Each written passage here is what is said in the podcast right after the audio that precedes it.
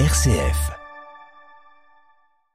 Chers amis, jour d'élection décisive, dans notre pays où la démocratie s'est construite dans la douleur depuis la Révolution de dix-huit cent quarante-huit et même depuis celle de dix-sept cent quatre-vingt-neuf, mieux vaut alors que nous mesurions notre chance comme notre responsabilité.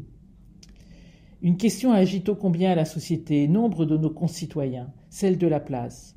Trouver sa place, la peur de se faire prendre sa place, et alors la nécessité d'exclure certains, de les éjecter si besoin de leur place, jusqu'à cette pseudo-théorie construite pour inquiéter d'abord les plus fragiles du grand remplacement. Autant d'expressions qui cristallisent aujourd'hui des positions tranchées, et disent aussi l'inquiétude profonde de beaucoup. Peut-être qu'aujourd'hui, avant de nous rendre aux urnes ou juste après, ce serait une bonne journée pour lire le dernier livre de Claire Marin, « Être à sa place ».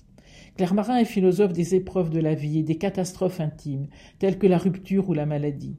Dans ce beau livre, elle analyse comment les êtres sont toujours dans l'entre-deux, car en dépit des rôles sociaux qui définissent nos identités, écrit-elle, il n'y a pas d'un côté les enracinés, de l'autre les nomades, les hommes de la terre et ceux du vent.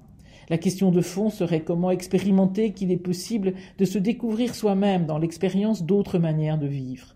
Mieux construire sa place, dans la mesure même où nous découvrons que nous pouvons nous déplacer intérieurement, modifier notre place, la rendre plus souple, accueillante.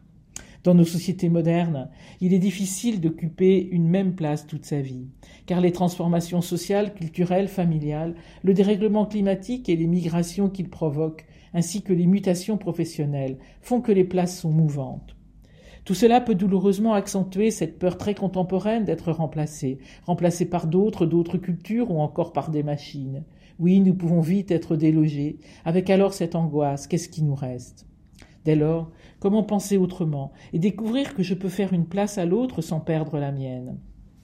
C'est parfois même dans ce geste qui accueille l'autre et lui offre un espace que je trouve ma propre place. La vie n'est pas un jeu de chaises musicales. Car au bout du compte, développe notre philosophe, chacun de nous est toujours en transit dans sa vie, entre deux âges, entre deux pensées, deux modes d'existence, parfois même deux métiers ou même deux amours. Notre souci en ce temps est bien que personne en ce pays n'ait une vie invivable, que notre société offre l'espace pour construire sa propre place.